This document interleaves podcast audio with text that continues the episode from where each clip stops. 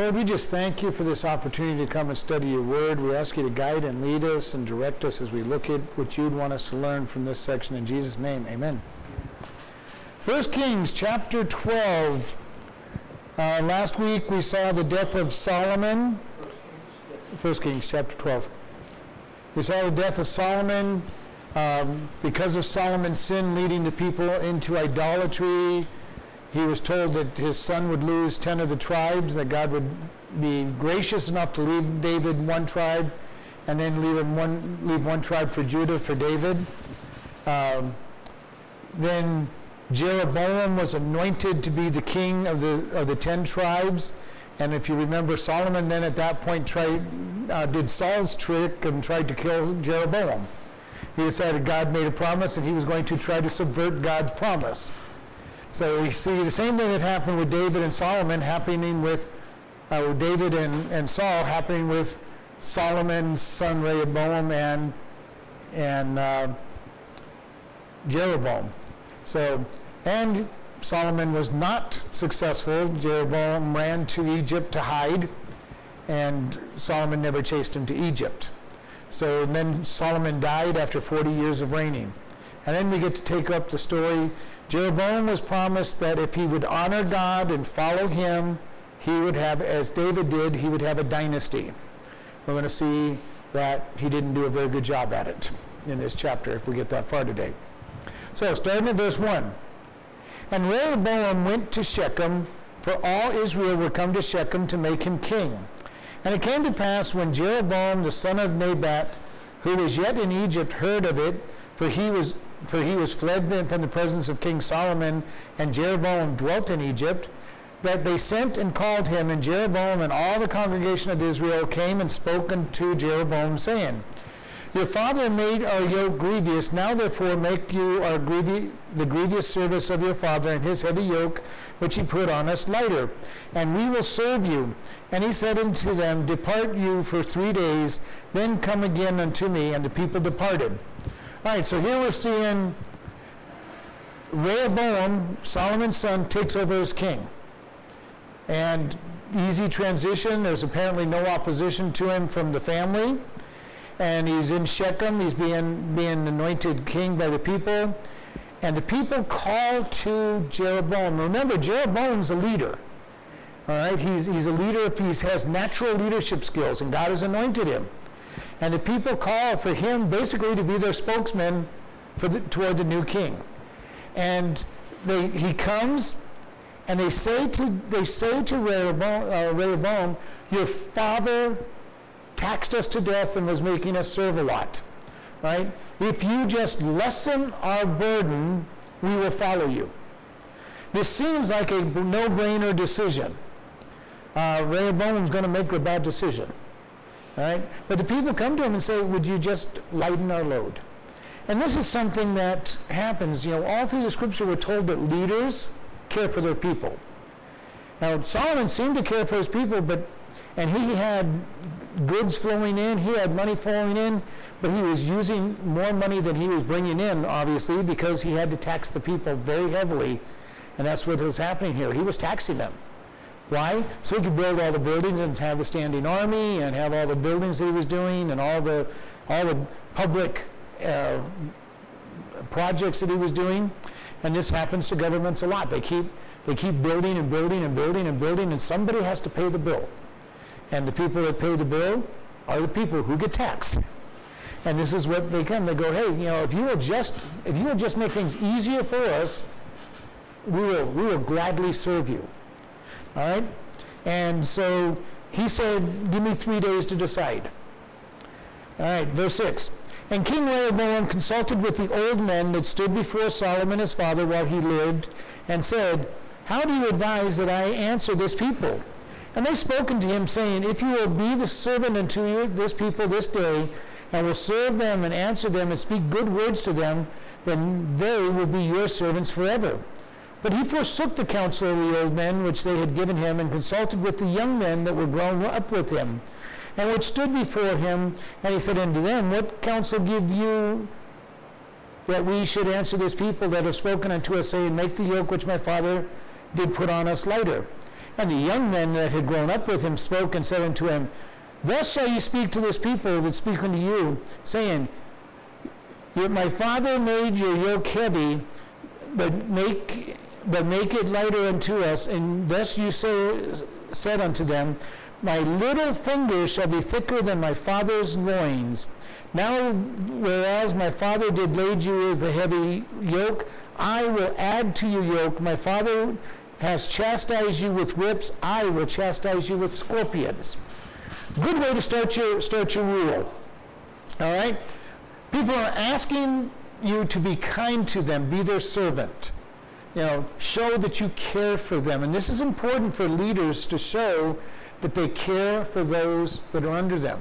Now, you can rule as a leader by title, and believe me, I've seen that done by a lot of people when I trained managers and watched them. I'm manager, you're going to do what I say. And they would end up losing a lot of their crew or having people get angry with them and having no problems. Or you can go in and care for your people. Solomon cared for his people to a degree, but over the years he just kept raising taxes. Rehoboam has this opportunity to come in and raise the ta- uh, lower the taxes and quit making people work so hard. And Rehoboam does a good thing at first. He consults with his dad's advisors. And they tell him good counsel. Serve the people. Be kind to them. Cut the taxes. Let, let things go. You know, be, be nice to them. Let them know that you're on your side. And the problem is he had good advice. He got great advice. But he was a young man and they were old men. And he's looking at them and thinking, you old people don't know what you're talking about. And unfortunately, this happens a lot with young people. Young people oftentimes ignore the wisdom of the older people. Now, does that mean the older people are always right in their counsel? No, it just means they have a lot of wisdom under their belt and can give you something to at least pay attention to. And he looks at him and says, uh, You guys are old, you don't know what you're talking about. Know, we think this generation gap is something new in our day and age, but it's always been there. All through Scripture, we see that people, the young, have not appreciated the old, and the old think that the young don't listen to them, which is generally true. And the young are looking at, you guys don't know what you're talking about. I'm, I know better.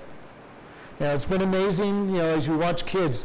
When kids are teenagers, all of a sudden their parents are the stupidest people that ever walked on this world when they get into their 20s or 30s, the parents start getting older, and then when they start getting into their 30s or 40s, they realize their parents knew something. After they've messed up their life by not listening, and this is what he's doing. These, this isn't his parents he's not listening to, but his father's advisors give him very sage advice. Go ahead and cut their taxes. Quit working them to death, and they're gonna and they're gonna see that you care for them, and they will be yours forever. He doesn't like that idea. Why? Well, when people first get promoted, a lot of time they go power hungry. I have a title. I'm going to make things happen because I've got a title. I've seen it over and over and over again, and this is what Rehoboam's doing. He goes to his, his snotty-nosed kids that, grew up with him and says, okay, what do you guys think? Hey, you need to show them who's boss. And that's what, their, that's what their message was. You need to show them who's boss. You know, they're asking you to be nice to them and, and, and lay low, and you need to show them who's boss. What a dangerous, dumb way to be to start out.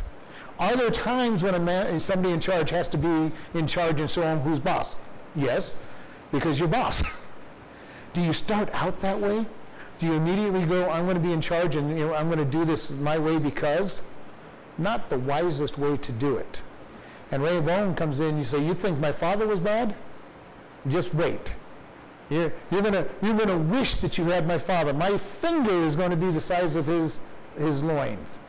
Know, not a very strong way to start out. You think he was bad, you just wait. He scourged you with whips, I'm going to use scorpions.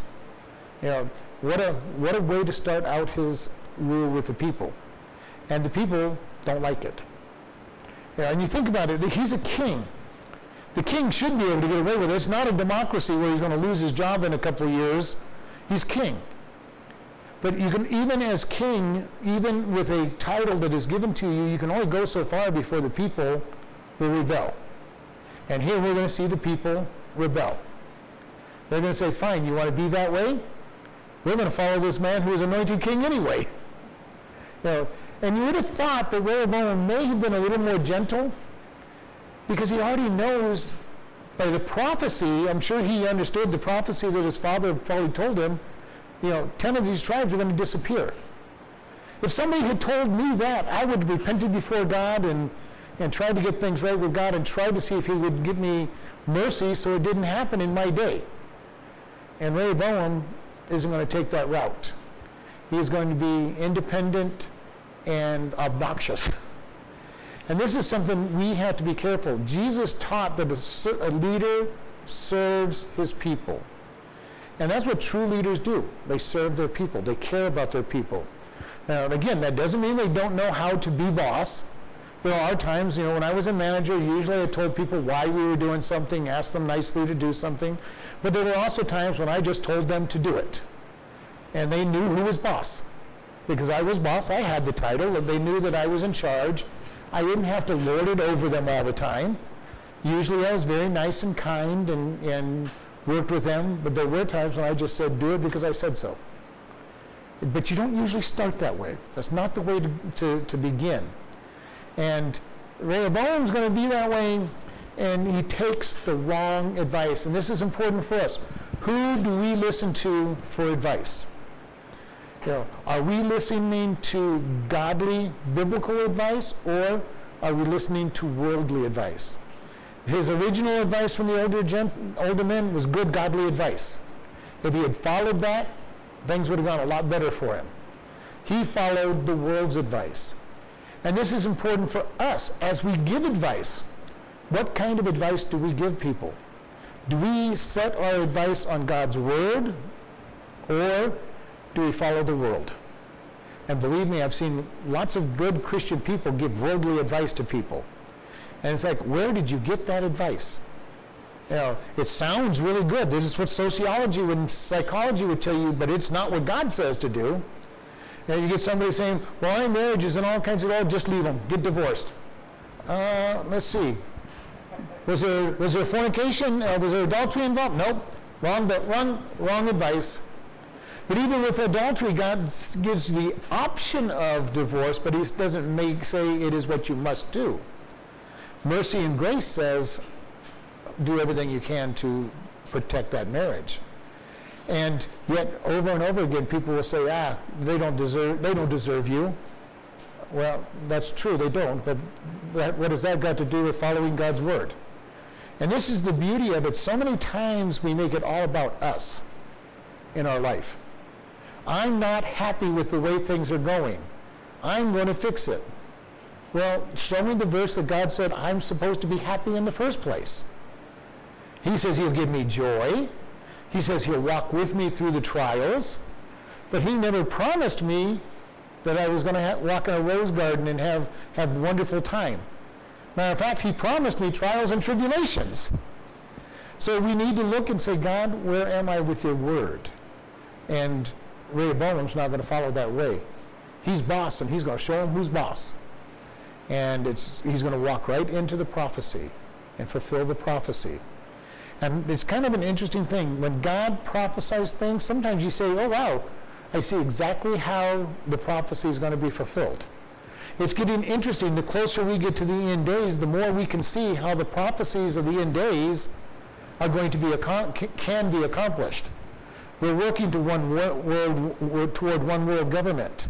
Matter of fact, we're having people clamor for it now with this COVID stuff going on. We need some great leader to come and rescue us from this deadly disease. And we're hearing them clamor. Is this the time for it? I don't think so. I don't think we're there yet, but it's the stage. The stage is being set. People want a great leader to protect us. They, we have working to one one world government uh, currency. We're getting close to that. A cashless society, we are darn close to that. Matter of fact, right now, supposedly we have a coin shortage out there, so they're trying to push us into using debit cards. I'm not sure that there's a coin shortage, but it makes a good excuse. You know, the money's dirty. We've got to pull it out so that nobody gets sick because of the money. And by the way, just use just use your debit cards. You know, we don't we don't want you using cash anyway. So it works out great for the fulfillment of the scriptures. And it's kind of funny. We see the church being persecuted by our governments, all in the name of protecting people. And it, we see, and we're looking at it, and more and more we see how the end times prophecies are being lined up for fulfillment. You know, it tells us that there's going to be diseases in the end days that we can't conquer. I don't think that COVID is one of those, but we've seen diseases that are harder and harder for us to get our, get our hands around. And we're seeing the prophecies being fulfilled. And we're seeing so close. We're sitting right there. Are we at the end days? I don't know that we're at the end days, but we're, see, we're right at the edge of the end days. And everything is starting to be where we can see it happening. You know, it used to be that we could not see one world government. It made no sense. Now we're having people want it. One world currency. If we're not there already, because once you're on the electronic currency, who knows what you're really trading in your trading units. We could, at the highest levels, we could already be at a one world currency without realizing it. You know, having a one world government, having a cashless society. Most of us don't handle cash very often. Yeah, I, I rarely touch cash. You know, and I haven't for a long time. You know, and I know that that leads to the cashless society of, the, of, of all that, but you know, it, it doesn't bother me. My using it or not using it isn't going to make it happen any sooner. But the government's got one day is going to say no more cash. It's just around the corner. And with something like the COVID has been a big deal. Well, the money is dirty. Well, we've known money is dirty all along. It gets infected. It has it has germs on it. It has dr- drugs on it. It's it's something you don't want to necessarily use, and eventually we'll probably be shut down for just that reason. That or because they're afraid of it being counterfeited. So we're moving that way, and it's going to happen. We are going to have a one world government, and the people are asking for it. And it's like, wow, God, you, you said it was coming. And people don't even realize that they're fulfilling Scripture in the process. And so here we see Rehoboam was told, you're going to lose 10 tribes. I'm giving them to Jeroboam. And he does something that's going to make the people want to leave. Uh, if he had had any inkling of what he was doing, he would not have done this. If he wasn't as proud or as arrogant as his young friends knew him to be and played into, he would not have done this and lost his 10 tribes. We need to be careful. We need to be very careful. Pride goes before destruction. And Rehoboam is extremely proud. He's going to say, well, you think my dad's bad? You just wait. I'm going to show you who's in charge. Even though the prophecy said you're going to lose your kingdom. And he never even thinks about this. And again, for us, when we read God's word, are we really taking it to heart? Do we look at his word and say, God, I want to follow you? Or do we do things our own way and wonder why things are happening? This is an amazing thing. We often we keep doing things our way, thinking we're right, and then see that God's ways were right and wonder how we got there. And then what do, what do most people do, and including us? We blame God. God, how could you have let this happen? And God says, Well, you, you violated all of my scriptures, all of my rules, and you didn't know that this was going to happen? You did not expect the consequence of your actions being in violation of me to happen? And oftentimes we do that. We make all the mistakes and then blame God. And the world always almost always does it. God, it's all your fault. I just don't understand how you could let this happen. Yes, I drank all my money away, and I used, and I, and I smoked all my all, all my money away, and then I used drugs and lost all of them. But I can't really understand how I lost my house and my family left me. Yeah, they just don't draw the two together. And you know, well, there's consequences. There's consequences to what we do, and yet many times we get to the consequences and blame God. God, it's all your fault. And we need to be careful about that when we do wrong, the consequences are going to come, and we need to understand that it's my fault that they're there, not God's. You know, God says there's consequences for sin. We reap what we sow. We just forget that we sowed what, we, what we're reaping. And then we turn around and blame the, the one who provided for the, for the harvest and say it was all his fault. And he says, no, you sowed the seed. And we need to be careful about that and understand And this is also when we're talking to other people. When people are going through hard times, many times they're reaping what they've sowed. Now, are they always? Now, we've got to be careful about this because Job's friends were, were a great example. They said, Job, you deserve what you got. We know that Job did not. But we look at somebody and, our, and the question is, are you reaping what you sowed? And, and probably more often than not, they are. It's not for us to criticize them, but we might point out and ask them, did you do anything that deserves this? And make them think. Not as their judge, not a critical way, but you know, hey, did you did you do things that deserve the, the reaping that you're getting? And if they say no, then you accept it and love them and build them up. Because God is still in control. And that's the great thing. God was still in control of Job's life, even when everything looked like it was going wrong. And Job pretty much honored God until he got hammered for weeks or months by his wonderful friends telling him how bad he was. So we need to be careful.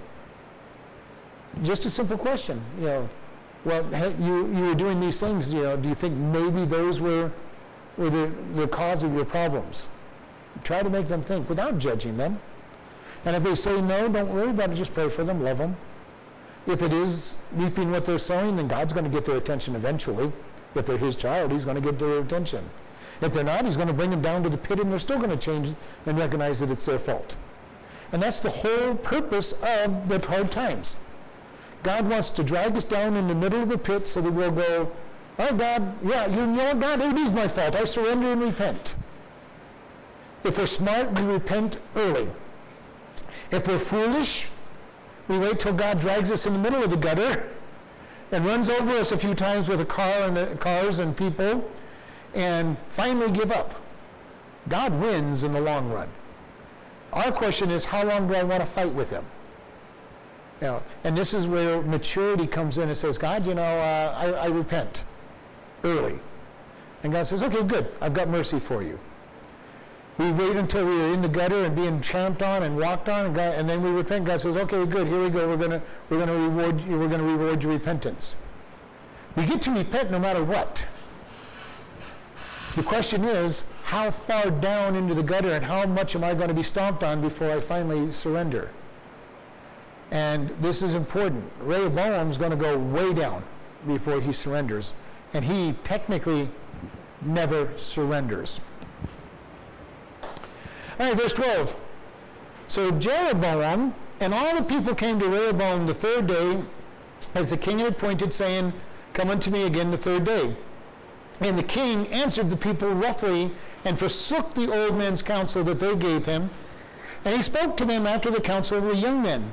My father made your yoke heavy, and I will add to your yoke. My father also chased chastise you with whips, but I will chastise you with scorpions. Wherefore the king hearkened not unto the people, for, for the cause was from the Lord, but that he might perform the same which the Lord spoke by Ahijah the, the Shilonite to Jeroboam the son of Nebat. So when all Israel saw that the king hearkened not unto them, the people answered to the king, saying, What portion do we have in David? Neither have we inheritance in the son of Jesse to, to your tents, O Israel. Now see to your own house, David. So Israel departed unto their tents. But as for the children of Israel which dwelt in the cities of Judah, Rehoboam reigned over them. And King Rehoboam sent Adoram, who was over the tribute, and all Israel stoned him with stones that he died. Therefore King Rehoboam made speed to get him up with his chariot and flee to Jerusalem. So Israel rebelled against the house of David unto this day. All right. They gather together.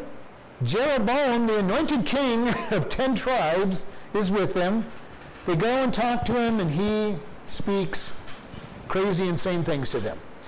You know, he gets nasty with them and says, You think, you know, and it says he, speaks, he spoke roughly. You think my dad was bad? I'm going to be worse. And it said in verse 15, Therefore the king hearkened not on the people, for the cause was from the Lord that he might perform his saying. Basically, it's saying God, because Rehoboam was hardening his heart, God completed the hardening. Right? He was not willing to bow his heart to God, and God said, Fine, you go ahead and, and get worse. We see this over and over in the scriptures. scriptures. Pharaoh hardened his heart during the Exodus. And after a while, God said, okay, he hardened Pharaoh's heart to make sure that what he said was going to happen, happened. As we enter into the end days, God is going to harden the world's leaders' hearts toward him to make sure what he says happens. You know, why? God's sovereign. You know, God will get his way. When people want to harden their hearts, God will complete the job. If they want to respond to him, he'll help them respond. But God will always get his way. He is sovereign. This is something people don't like to think about God. But God knows the beginning and the end. God's will will be done. Proverbs tells us that he turns the heart of the king. He turns the rivers. He turns history the way he wants it to turn. And he moves people. And when he decides something's going to happen, Rehoboam's going to lose 10 tribes and Jeroboam's going to be king, it happens. And Rehoboam has the attitude that he's going to not be a leader, a, a servant to his people. God helps him get even worse and make sure to make sure it doesn't happen. We need to be able to understand that. Again, it comes down to the idea when we look at the lost world, we should never be surprised that the lost world does not obey God. It is in their nature to disobey God. Matter of fact, if they obey God, it's a supernatural thing that they're obeying God. The sad thing is when Christians disobey God. They shouldn't be because they're new creations, and yet, I've said it over and over again, I'm never surprised when the lost disobey, and I'm disappointed even though I'm not surprised when, this, when Christians disobey. Because Christians still have a sin nature, and if they're not determined to follow God, they will do something that's wrong. Well, how does that mean that we treat them? Do we go and attack them and, and brutalize them for their disobedience? Well, for the lost world, they are prisoners. They are slaves to their sin nature. They pretty much have no other option. They are going to sin. They are going to choose the wrong way. My job is not to judge them. My job is to give them grace, give them the message of the gospel. If it's a Christian making the wrong decisions, my job is still to love them. Still, now I'm going to edify them. I may encourage them, especially if I'm a friend of them. I may encourage them. You might, you might want to follow God. You might pay attention to God. And I'll pray for them. Put them in God's hands. One of the scariest things to do is put somebody into God's hands, especially if you've got a son or daughter that you want to see come to Christ. You put them in God's hands and then let God do what he wants to do. And that is hard, especially for a parent when God is saying, I'm going to run your child through the, through the, through the mill because they're rejecting me, and you watch their whole life fall apart, and you're going, oh, I just want to help them, and God's saying, let them alone. Too many times, parents save their children out of what God's trying to do to get them to turn to Him. Why? Because we love our kids and we don't want to see them hurt. But if they weren't making the decisions that they were making, they wouldn't be getting hurt. And we have to let them fall on their face. One of the hardest things I had to learn as a training manager was when I put somebody in charge was to let them get into trouble before I rescued them. See how they were going to handle the pressure of things falling around around them. Not so bad that it would hurt my business, but I had to see what they would do as things got bad because eventually they weren't going to have me there. I had to know what, what decisions they were going to make. We need to do this with our kids sometimes. We need to do this with our friends that we want to see saved. Let them get run through the pepper mill and get crushed because then they'll turn to God, maybe. If we rescue them, oh, you're almost in the grind, let me pull you out of the, out of the mill, and I rescue them, I just made myself God in their life, and I'm going, okay, mom and dad's going to rescue me. When things get bad, mom and dad are going to rescue me. And it's hard. I know. It's very hard to let your kids get chewed up by the consequences of their sin. And yet there's times when we must do that. Rehoboam's going to face that time.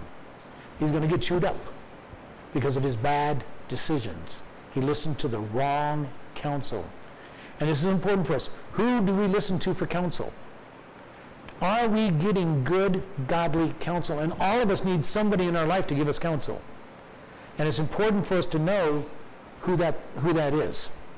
And we can't have too many counselors because, yes, there's, there's great uh, comfort in, in many counselors, but you also have to have the right counselors. If I have 100 counselors and more than, and 80% of them are, are world counsel, worldly counselors, I need to get rid of 80% of my counselors and listen to the 20% of the good ones. We need to be careful. Who is speaking into our life with advice? Is it good advice? Is it godly advice? And uh, the problem is, godly advice does not sound good a lot of times to us. Because if we're stuck in our world frame of mind, godly advice sounds crazy. I'm the leader. You, you say I need to be nice to them and be, and, and be a servant? That doesn't make any sense.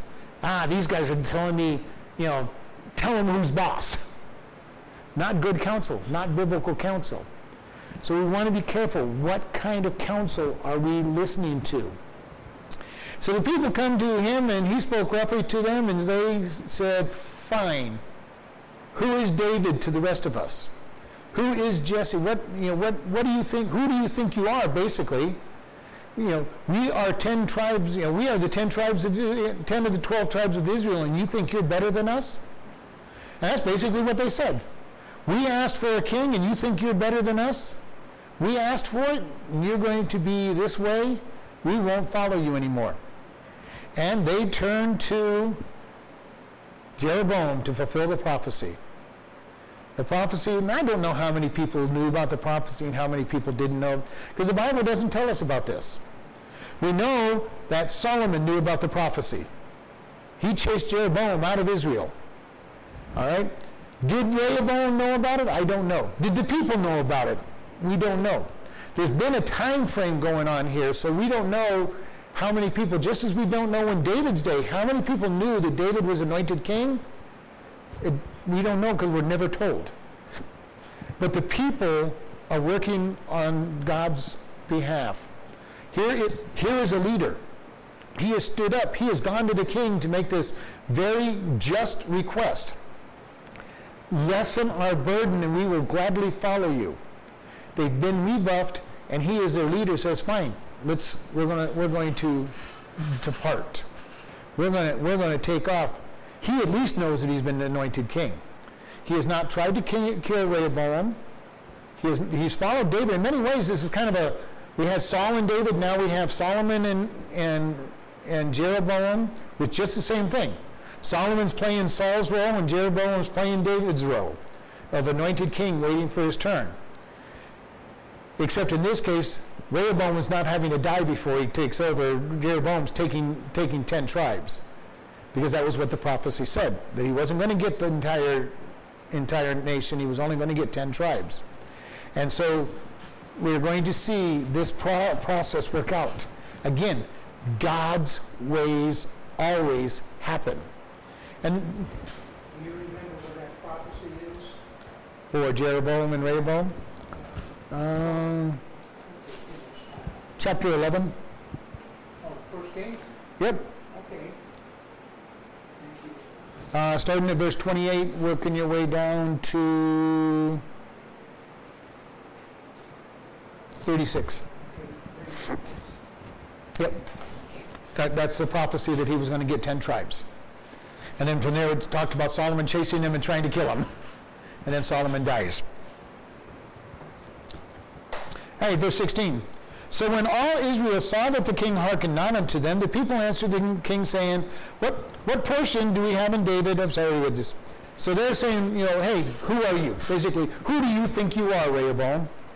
You know, do you think you're you think you're something special? And they they decided to leave Shechem and go back to their tents. And they've said, you know, hey, you think you're you think basically they say, you think you're something special, we're going to see what, what's going to happen. And this happens, and I've seen this happen in business world. Somebody gets to be a manager, especially a manager. I mean, it's system manager or lower. You can kind of a good manager can smooth the feathers over and get things. But somebody gets promoted to manager and acts way, they can lose their crew. Because people do just with these guys. Who do you think you are? You know, you're just somebody that gives us gives us some hours and some pay and rebel against you. All right? And they said, Who are you? And they departed. And it says, As for the children of Israel that dwelt in the cities of Judah, Rehoboam reigned over them, just as it was predict- predicted. He was going to rule over Judah, because Judah is David's, David's uh, tribe. So the tribe of David says, okay, our, our, our, our relative is leading, we're going we're gonna keep fo- following him. He, he was a big jerk about his race start, but we're going to follow him. And the other tribe that stays with him, we're going to find out, is Benjamin. And that's kind of a surprising one that Benjamin stays with the tribe of, of Judah because Saul was of the tribe of Benjamin. You know, Judah and Benjamin have always had problems all through David and, and Solomon's reign because there's a lot of Saul's descendants that think that they should be in charge. So, but for some reason, they stay with Judah and become the southern tribes. And then it says, So Israel rebelled against the house of David unto this day. So ten tribes called the, the Israel are going to re- rebel, and that's going to form the northern kingdom with ten tribes, and the southern kingdom of which is David's kingdom of Judah and Saul's kingdom, uh, a tribe of Benjamin, form the southern kingdom, and they're, and they and they're called Judah. Now, the rest of the time through scriptures, we've got to be careful because both groups will be called Israel at time. But usually when they say Israel, they're talking about the northern tribe, but sometimes they're talking about both tribes, sometimes they're talking about just the southern tribe. So you have to read in context who, who they're talking about. And it gets very confusing sometimes. All right? Uh, because we have the northern tribes, which are called Israel, and sometimes the whole place is called Israel. And every once in a while, they throw in the southern tribes and call them, call them Israel. So read in context on whenever you read the word Israel that's referring to anything from this point forward. Verse 20. And it came to pass when all Israel heard that Jeroboam was come again, that they sent and called him unto the congregation and made him king over all Israel. And there were none that followed the house of David but the tribe of Judah. And when Rehoboam was come to Jerusalem, as he assembled all the house of Judah with the tribe of Benjamin, a hundred and eighty thousand chosen men, which were warriors, and fought against the house of Israel to bring the kingdom again to Rehoboam the son of Solomon. But the word of, God came unto Shemaiah, the man of God, saying, Speak unto Rehoboam, the son of Solomon, king of Judah, and unto all the house of Judah and, and Benjamin, and to the remnant of the people, saying, Thus saith the Lord, Ye shall not go up nor fight against your brethren, the children of Israel. Return every man to his house, for this thing is from me. They hearkened thereto, therefore unto the word of the Lord and returned to depart according to the word of the Lord. All right. So the people of Israel, the northern tribes, called Jeroboam to be their king. He took over, and Rehoboam runs to, runs to Jerusalem. He sees the handwriting on the wall. He's got very few men. But when he gets to Jerusalem, he also is going to decide he's going to fight against God. I have a feeling he knew the, the prophecy. Right? I am, you know, if he didn't, I'd be very surprised that his father didn't tell him that, you know, the, the kingdom was going to go, you know, 10 tribes were going to go to Jeroboam, but he's going to try to fight against God. The problem is you can never win when you're fighting against God. And this is something we have to understand. If God is against us, we're in trouble. If God is for us, there's nothing that can stop us. So Rehoboam calls out to Judah and to the tribe of Benjamin and gathers up an army. 180,000 men to go to war. He's ready to take back the people who don't want to be his. This is a civil war, all right? Because 10 twelfths of the nation disappeared. We have a civil war brewing. And he says, basically, I'm going to take my people back. Now he has a slight advantage. He's king. He's got a well-formed army. Now he lost all the northern army men, but he has his generals, he has his, his people all in line. He's going to gather all of his men, he's going to gather more men. So he has an advantage if he goes to war. At least he thinks he does. He has a well-formed army that should win this battle. He gathers them all together. He gets ready to go to war. He's going to force the 10 tribes to be his. Now, when you think about this, it really sounds silly. God has prophesied that they're going to leave. He is going to go make them be part of his nation one way or the other. In spite of what God says, he's going to go make them be obedient to him. And I can tell you that he's probably also thinking that if he can make them be his, he's, he is really going to make them pay for trying to depart. Right? This, even in America, that was the big battle after the Civil War. How nice are you going to be to the southern states? Are you going to make them pay for what they did? Or are you going to bring them back? Abraham Lincoln was going to just bring the southern states back into the Union as states, just as they were before they left which is probably why he was executed. Because most people did not want that. They wanted the southern states to pay and pay dearly. And when he died, the northern states punished the southern states and made life miserable with them. They made them under military rule until they could prove that they were going to be good citizens of the North and paid back all the debt, war debt, which is why even till recent years, the South hates the, hates the federal government because of the way they were treated after the war. Rehoboam's planning to do this. He's going to make these people come back into line in this civil war. And he's probably, if he was to win, not going to be nice to them. All right? You guys thought you were going to break for me. I'm going to, you know, I was going to make you pay. Now you're really going to pay. And God spoke. He sent a prophet to talk to Rehoboam and to the people directly and says, Don't go to war. This is my plan. Somebody's listening and decided they're going to leave. It doesn't say the Rehoboam paid any attention, but the people heard the prophet and went back home because God's will was going to happen. So they're all ready to go to war.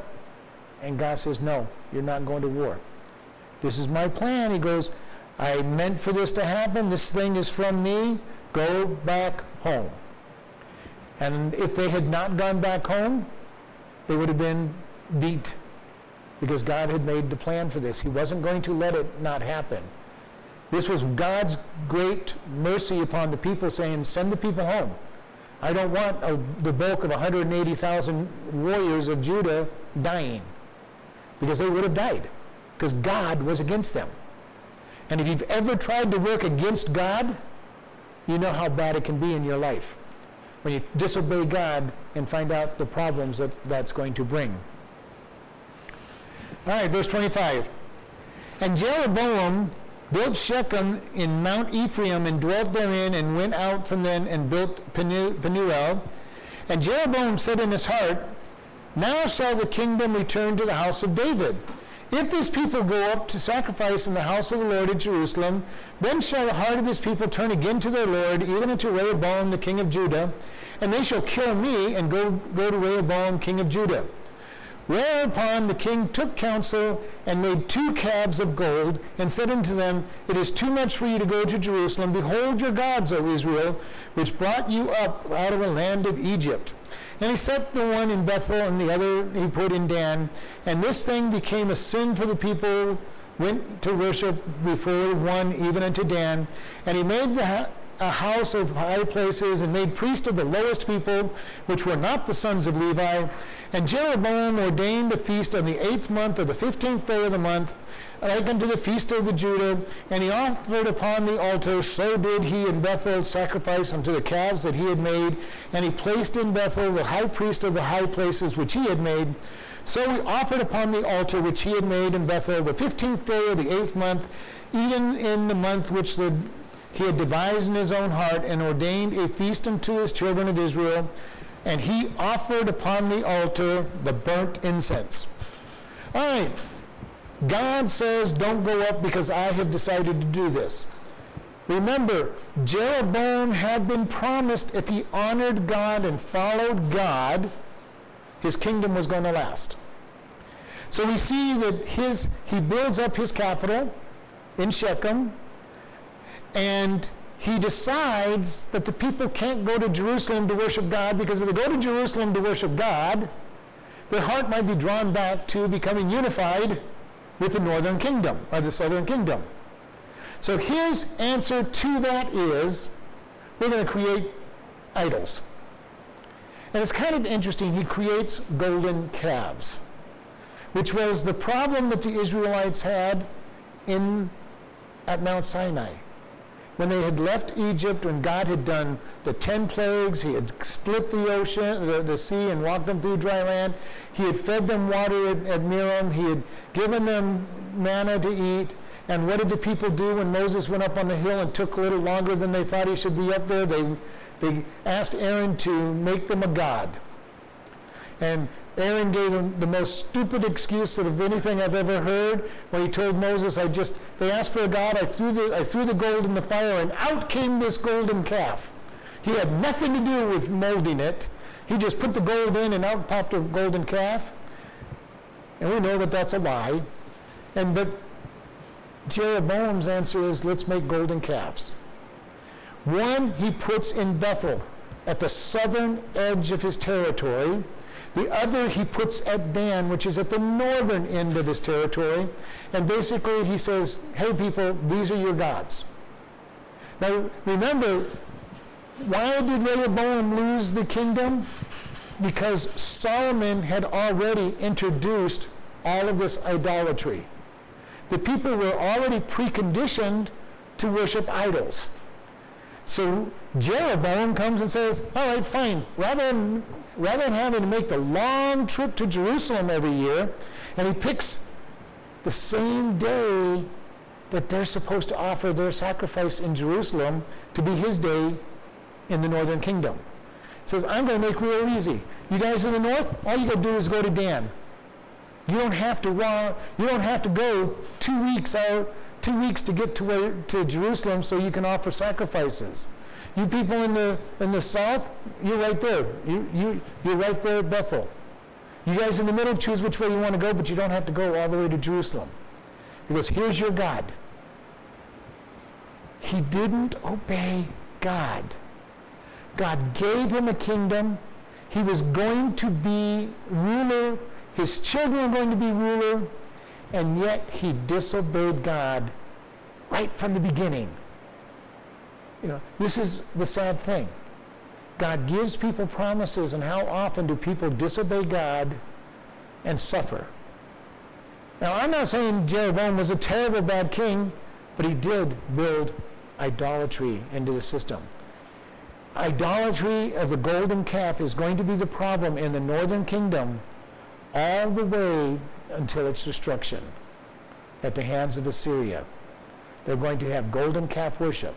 At various times, they're going to have other, other, other gods that they worship, but golden calf worship is what they started with and what they end with. All through their time, they're going to have golden calf worship. Idolatry. They did not follow God. And you know, from the world's point of view, it was the right decision. You know, I don't want them to go to Jerusalem because they might think that they need to follow the king of, of uh, Judah. He, from a world point, worldly point of view, he's making a good decision. From a spiritual point of view, he made the dumbest decision he could make. God had said, if you honor me, you'll have a kingdom. So the first thing he does is doesn't honor God. And he, we're going to see later on that he's going to lose his kingdom.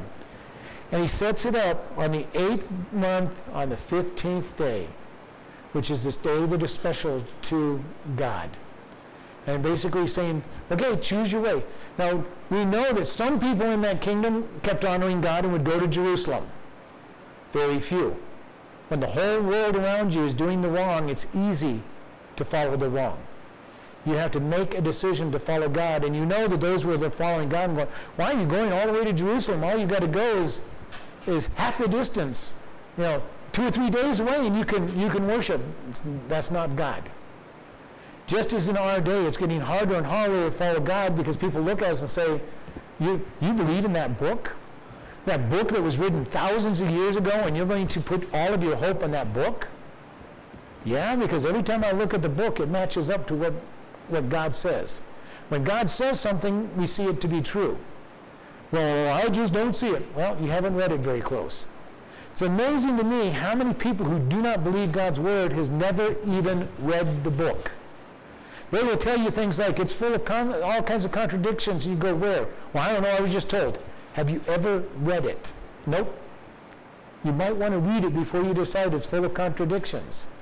I read it and say, wow, God, I see you everywhere. I, I see you telling me just what we're facing today. People are going to make bad decisions. People are making stupid decisions. People are falling for lies. Why? Because they're conditioned to follow the, the lies. When you're living in your flesh, your flesh will buy into the lies because they, the lies play on your pride. Because the lies when we're not walking with God is that I'm number one, everything's about me. The sad thing is when Christians think everything's about them. You know, and this gets us in trouble so often. I just don't like that church. They're not singing the songs I want. They're not teaching the way I want them to be. They're, they actually believe the book, and I feel bad when I leave church because they taught what the Bible says. Because it's all about them. We need to understand that nothing in our life is about us. Every bit of our life is about God. And the more we realize that, the better off our life is going to be. Doesn't mean life is going to be perfect. When we're following God, the world does not like us. Jesus followed the Father 100%. And what did the world do to him? They put him on a cross. And he said, The world hated me, they will hate you. When we get persecuted, we should be expecting it. When times get hard, we should be expecting it. And yet, it's so easy to say, God, why? Why am I having a hard time? You know, just as a song, you know, Charlie why is everybody always picking on me? Well, because God says you're mine. And we're going to get picked on. And if we're not recognizing that we're His, and we live counter to the world. Jesus was a revolutionary in every sense of the word because he followed God in a world that was not following God. We, as his believers, especially in our day, are following God and are counter to everything that's going on. And people are going to look at us and say, you guys are strange, you guys are weird. You know, if you don't get if you don't believe the way we do, we're going to put pressure on you. And pressure comes. And the further the world gets away from God, the more pressure we're going to have on us. And in one sense, it is great to have the pressure.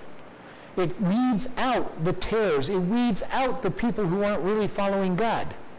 It weeds out the Christian, the people who are Christian in name only, and just there because it's okay to be God, be God's.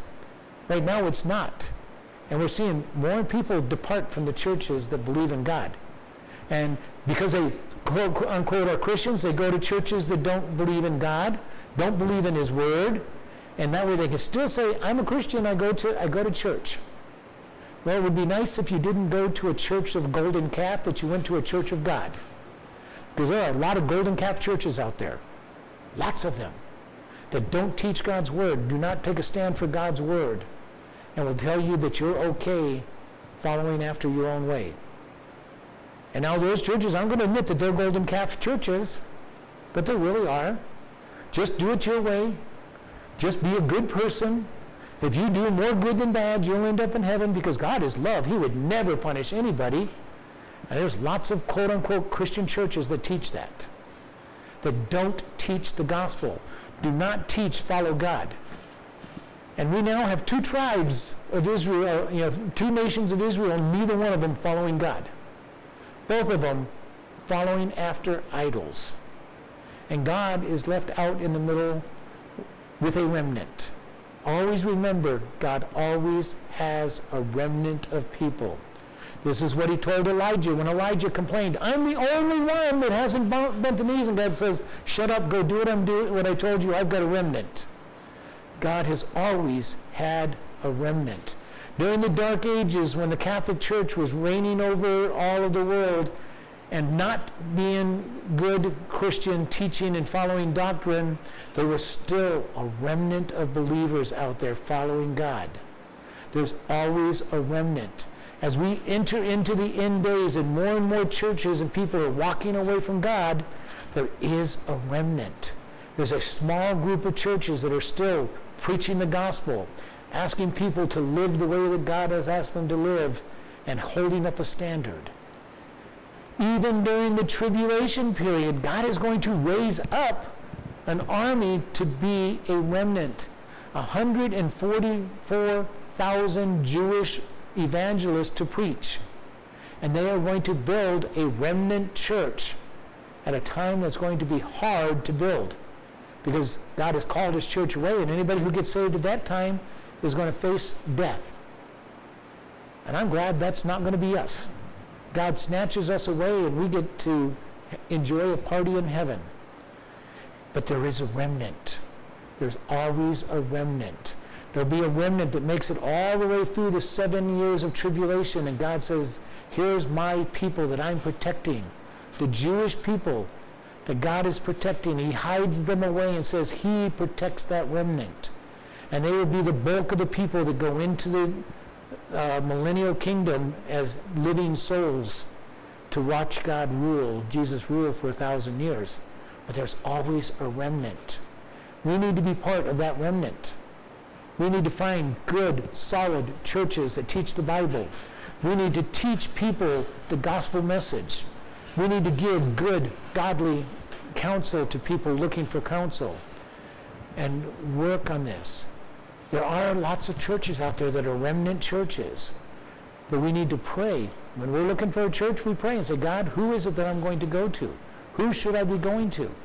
And we find a church that preaches and teaches the Bible, not a golden calf church teaching man's ways. And Rehoboam is gone his father's way with idol worship, being arrogant and proud. Jeroboam has just the same pride streak in him.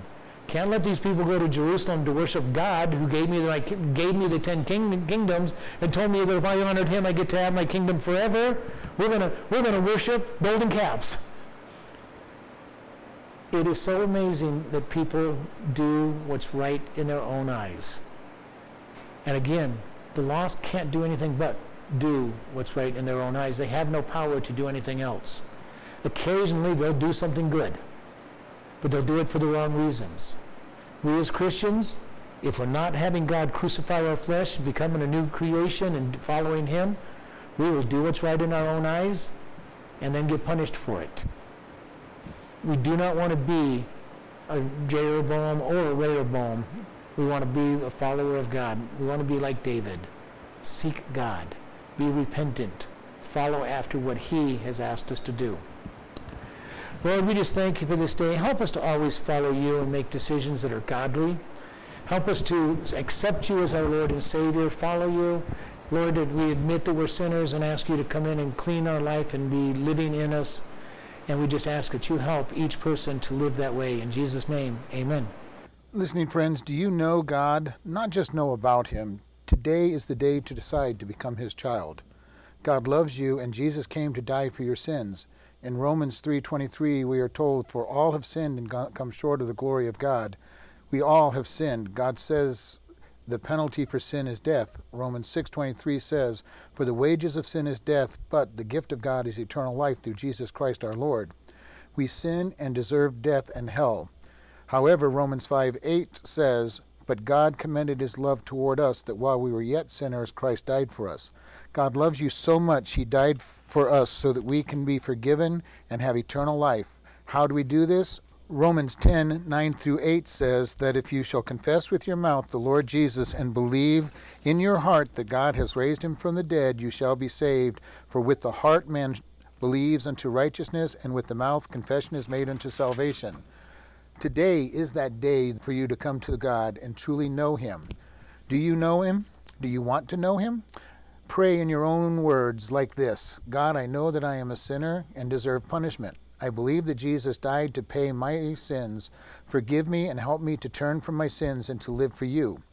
If you have asked this of God and truly believe you are God's child and part of, of His family, we encourage you to do these things. First, tell somebody that you are saved. Second, start reading the Bible each day. We recommend starting with Ephesians and then the Gospel of John. Find a good Bible teaching church. If this is your, your day of salvation, you can contact us and we will send you a booklet to get started on your new life and are available to help you with any questions you have about the Bible. You can contact us by email at office at chloridebaptistchurch.com or by mail at Chloride Baptist Church, P.O. Box 65, Chloride, Arizona 86431.